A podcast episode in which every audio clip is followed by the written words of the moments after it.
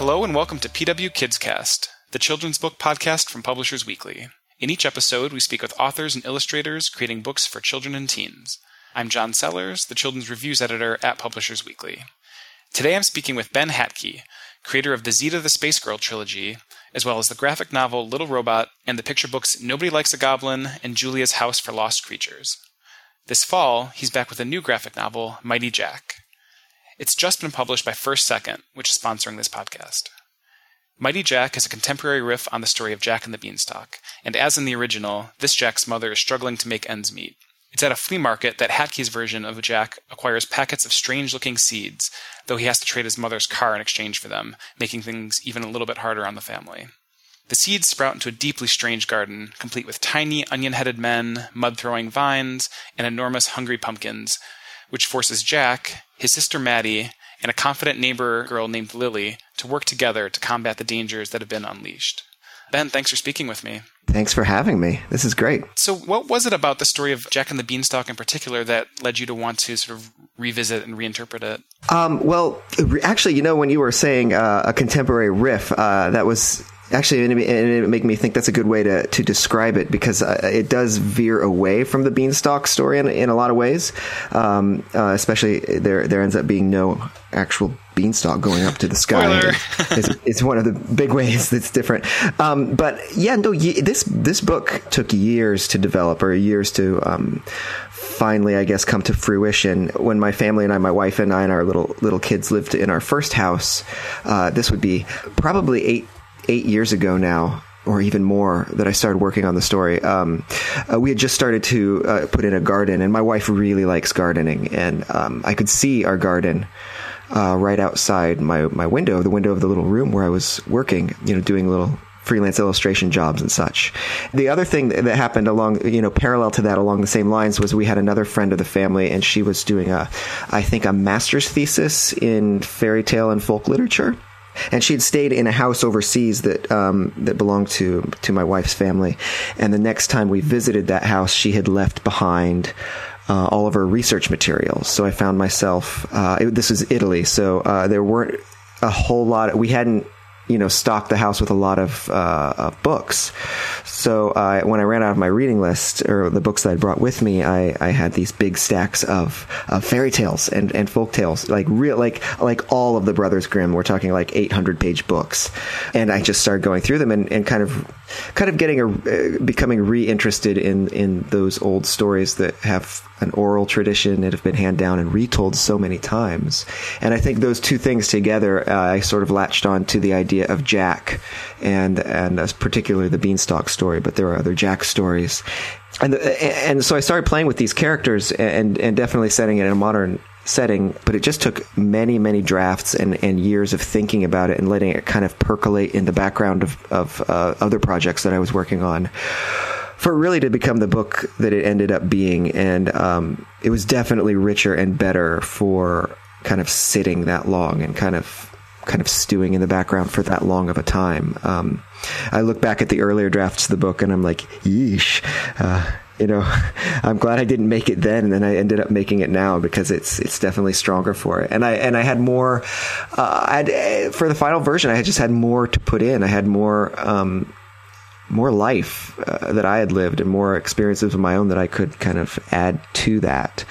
So that's kind of where it came from, and and and even bits and pieces like um, Mighty Jack is is very much drawn actually physically from from my own life. The most obvious example of that is Jack's house um, is my house for a variety of reasons. The main reason being it was really easy to have a house model there. You know, like uh, instead of making up a house, why would I do that? I, have got this house right here. I'll just model Jack's house after my own because I know where everything is and I can take a lot of reference photos. And then like the the flea market where they get the uh, where they get the, they end up getting the seed packets is uh, the local Front Royal flea market. I had I had a friend actually send me pictures. She went out there with her kids, and uh, I was like, "Can you next time you're out there?" Because we were I was away while I was drawing part of it, and I was like, "Can you just send me some pictures from the flea market?" She's like, "Yeah, sure."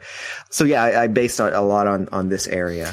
Well, you know, you mentioned earlier about how uh, you don't feel beholden to necessarily stick too closely to the original story, but I did, you know, Jack's uh, family's economic troubles definitely hang heavily over over this version, and there's a real sense of the struggle they have to make ends meet and the long hours his mother uh, is working. Was that an element of the original that you felt was important to preserve in this version?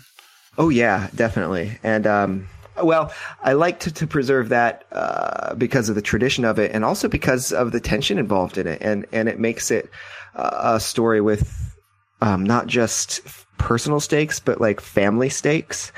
And I hope that that made it stronger. And you know, uh, it makes it makes Jack's mom less of a, a plot, like a, a cipher or a plot element, and more of a character. Um, and, and I'm really liking Jack's mom a lot and her her kind of way of handling this, even though she's like obviously under a lot of stress and only gets a few scenes. But I like I liked her scenes a lot you know, despite or maybe because of the family situation, Jack is really thrust into a responsibility role a lot of the time, especially where his younger sister Maddie is concerned, uh, since she needs some extra attention and care. Um, but they also have a childhood that feels very full of kind of independence and freedom in some ways. You know, is that I guess the kind of childhood that you were drawing from. You know, we talk about um, Jack being somewhat drawn from your own experience or maybe one that you're trying to create for your own kids? Somewhat. I think it's actually a more. I think yeah. The second thing is is probably more true. Um, you know, we actually do. We like we we are like homeschooling our kids, and we do live in the country.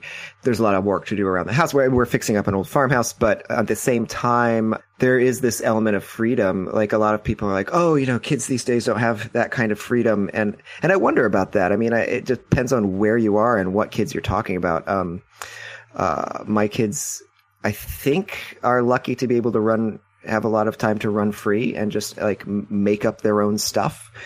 Uh, and it's not like they have no activities to go to, but it's it's it's interesting to find that balance. And um, I did remember having like a lot of freedom, especially during the summers, to kind of uh, run wild and and and plus, you know, like they're, they're, if they're if they're busy going to like uh, you know, soccer practice all summer, then there's very little time for me to tell that story, right? So mm-hmm. they kind of have to be, they kind of have to be left to their own devices in the story, uh, um, just for me to be able to work with those characters. Well, there's also an emphasis, I feel like, a, a bit on sort of doing and creating things. Obviously, you know, they, they make this garden happen. Um, you know, as, as, uh, Jack is sort of training with Lily. He sort of takes pride in noticing that he's getting stronger. Um, I noticed that you and Lily apparently uh, share a fondness for archery. I saw you stuck that in. Yeah, I did an archery cameo. Yeah. Uh huh. Um, but what do you hope that readers take away from the book as far as you know how to, to care for themselves and each other and you know spend their days to a degree? I mean, my main thing is just to to tell the best story that I possibly can tell. I have really fond memories of, of reading books and comics and uh, all kinds of things, like literally in a treehouse uh, with my friend Denver uh, on summer summer afternoons. Like those few golden, those few memories that seem like they lasted forever, but would probably just like happen twice a summer, where you've just got like maybe an endless afternoon and a stack of like Ducktales comics and I just kind of like like I suppose one of my goals is just to create a book that you can read in that way, um, that you can like pull it up into a, a treehouse on this really hot lazy afternoon and read it and and and remember it and maybe find a bit of yourself in it. I don't know. In your books, whether it's this one or, or Zita or Nobody Like Goblin, you know, you're playing around with these fairy tale uh, stories or science fiction and fantasy elements, and of course, in a lot of cases, using the medium of comics to tell the stories. What have been some of your, I guess, biggest or long-time loves and influences that you feel like feed your work? Oh gosh, uh, lots of influences. Um, like I said, like uh, especially in Jack uh, and Goblin and and some of these others. Um, I've noticed that like you can do this really powerful thing where you can take the folk tales and the things that are in our cultural consciousness already. And if you kind of remix those or mention those or, or play them out as events that happen time and again or have happened before, it's almost like you get that, you almost get that same kind of thrill that you get in like, uh, maybe comic book movies or, or, well, superhero movies or something like this where they reference something and you're like, oh, I get that reference, right? Like in Captain America, the first Captain America movie, the, uh, that, the bad guy, uh, the, the, Red Skull guy mentions the, the Fuhrer is hunting for trinkets in the desert, and you're like, oh, that's an Indiana Jones reference. So we like these pop culture references that are in our sort of cultural consciousness. The same thing works, and maybe even more powerfully with with things that have been in our cultural consciousness for longer, which would be tales that have been told again and again uh, through like the oral tradition, like Jack, the Jack stories, the the brave little tailor, um, uh, certain types of dragons that appear, um, and then taking those tropes and turning them and doing your own thing with them. So so a lot of um, folk tales and fairy tales, like I find myself kind of coming back to a lot, and then just like a like modern stuff, uh, uh like Jim Henson. I love. I lo- I've always loved Jim Henson and his ability to do both um, like incredibly silly work and then incredibly dark, weird stuff like Labyrinth and the Dark Crystal, and to kind of to balance those two things and find synergy between them, like with with, with Fraggle Rock, which is kind of weird and kind of cute. I'm a big fan of like Neil Gaiman and how he can drift from kind of genre to not genre to genre, but like age group to age group. Really, he does like you know he's he does Coraline and he does American Gods. So I guess I'm all over. The, I love Maurice Sendak. Maurice Sendak, I think, is is one of our is like the perfect has created some perfect picture books, and is is one of my maybe um, artistic uh, influences. Somebody I've I've always enjoyed. So you can see, I know there's a lot of them. Mm-hmm. And at what point, uh, you know, did you sort of shift from the, the hours of reading in the treehouse to starting to create your own work? Oh, those were always synonymous. Um, I'd been creating uh, stories and comics. I think I since I discovered them uh, because uh, my well, my my father's an architect, and so uh, I always got this idea from him that you can um, a good way to explain something is with a drawing. And, you know, he would always, if he was explaining something, he used, like, very often had a piece of paper and was, like, talking and drawing at the same time. I'm like, you know, this is what I mean. And he'd draw a picture of it or a floor plan or whatever it was. Uh, you know, like whether it was like making a potato cannon or a catapult or whatever we were making. And then I, like, when I discovered things like Garfield comics, I was very eager to, to try to do my own versions, which were, it tended to be like ripoffs of Garfield. Like I did a lot of things that were very similar to Garfield and very similar to Calvin and Hobbes. But it was a good learning experience. And when people like enjoyed those, you know, you're like, oh, I'll keep making them because people seem to enjoy this. So I think like the ingesting of, of stories and art and the creation of it have always been kind of, um, kind of two, kind of two parallel things. So, so I, I, I mean, I don't remember a time when I wasn't drawing and making up stuff. I think I remember reading that your own kids have served as a test audience and even sometimes models for certain poses when you're putting together. Oh, definitely both. Yeah. Is that something that's still going on? Was that happening in this book too? Yeah. Yeah, they they uh, um I know I just grab them from time to time in almost whatever I'm working on. Mm-hmm. Um in Goblin I even remember I mean, you asked about Jack, but now I'm talking about the go- um, nobody likes Goblin. But in Goblin, I have a really specific memory of grabbing my uh, Julia, who was I think six at the time, and and like Goblin hides under his bed when the adventurers come, and I was like, Julia, just if you don't mind, just just get down on the floor here, and I'm gonna pile like this mattress and blankets on top of you. And she's like, okay. And so she gets on the floor, and I'm like, okay, just hold your head like you're really scared, and I'm gonna pile all this junk on top of you. And I did, um, and I, I used that to just just as a as a starting point for the picture of Goblin hiding under his um, kind of wad of mats that he sleeps on. So yeah, especially, but yeah, in complicated poses, it's really nice to have like, um, kind of like a stair step of different sized models. Uh, there's a lot of my daughter Angelica in Lily. Um, so it's nice to sit in the studio and have your windows and see them outside. So, um, I don't remember if I actually like like posed Angelica for anything with that, but definitely some of the physicality and how Lily looks is drawn from her. And then yeah, uh, test audience definitely. Uh, one of the best parts of book production for me is when I feel like I have the story kind of worked out in a way, like like the outline of the story, and I'll go and just tell it out loud to the girls. You know, I'll just go inside. And I was like, if if there's a free moment, we'll talk about it. And um, the the story I tell, especially about the third Zita book, was um, they were inside, and um, Anna, my wife, was putting together her special pizzas. Right, she makes these like homemade pizzas, and we are all very. Oh, when it's pizza night, we're all very excited but I came in and started talking, telling, I was like, I think I finally got Zita 3 worked out. And I started telling the story and I'm telling it and I'm telling it and I'm telling it. And like, it's kind of getting long, like this, te- retell, that me telling the story. And then the pizzas came out of the oven and I was like, okay, let's just, maybe we should just pause there and, uh, we'll eat our pizzas and then I'll, I'll tell you the rest. And they were like, no, no, no, let's, let's, let's finish it now. And I was like, oh, you know, you don't like, you're excited to hear the story even more than, you know, uh, getting into these pizzas, right? So that was kind of like a moment where I was like, yes, I did it. I, this is, this is working. And you have, you know, one hand in picture books with some of your work and, and others with these middle grade comics. Do you feel like your work is aging up with your kids, or is it not really any sort of correlation there between what you're creating and, you know, what they're reading? Whew, um, it's possibly aging up a little bit with the kids. I feel like it's aging up with me as well. I'm I'm uh, following my interests. I am quite in love with picture books right now. I really do like the format, and I like you know, and I've got just the two. I've got uh, you know Julia's House and Nobody Likes a Goblin, but I have such wonderful memories of of both writing and drawing those books, and they're a little less. They're not less difficult than graphic novels, but I'd say they're less intense to, to create.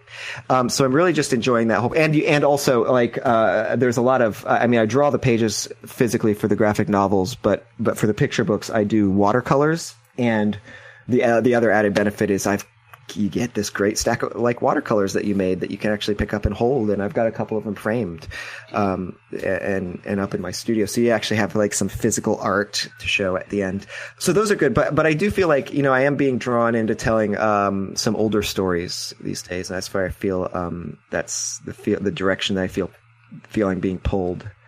And, uh, I don't know if it has as much, uh, like, there's definitely some, you know, watching my kids get older is, is part of it but I think just following the types of stories that I've been wanting to tell is part of it too.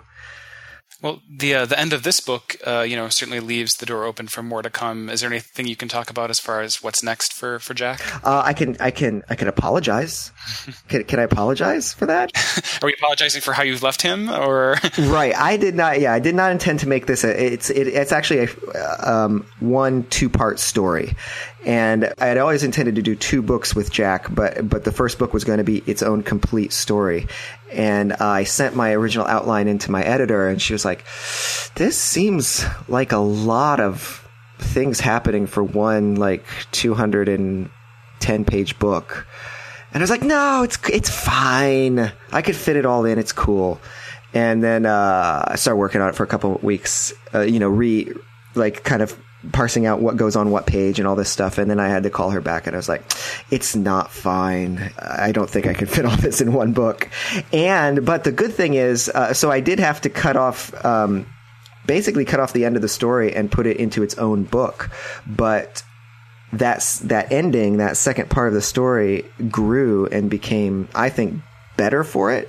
And we get way more into what's up with Lily in in the second book and um, uh, it's, it's on my mind a lot now because I just got the uh, the layouts for it, and so I'm I'm seeing it for the first time after after being away from it for a few months, and I feel like those two books ideally could be read like within like five minutes of each other because they tell a complete they definitely tell like one story.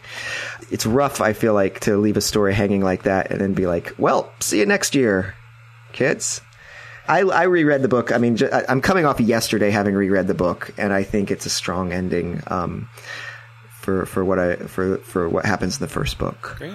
And are are there uh, other projects you can talk about? Is this back to school time for you too? Sort of diving back into multiple projects? Uh, yeah, we are diving back into uh, life and projects, and I'm diving back into stuff. I don't have anything that I can mm, maybe officially talk about right now, but I've definitely got a lot cooking. So um, uh, I don't know. Yeah, I've got. I, I, mean, just before this, I'm I'm feeling like right now it's all in these like plotting stages uh, of projects, but I'm plotting two stories that um, that might turn out pretty good. Excellent. Well, in in the meantime, congratulations again on this one, and uh, thank you again for speaking with me.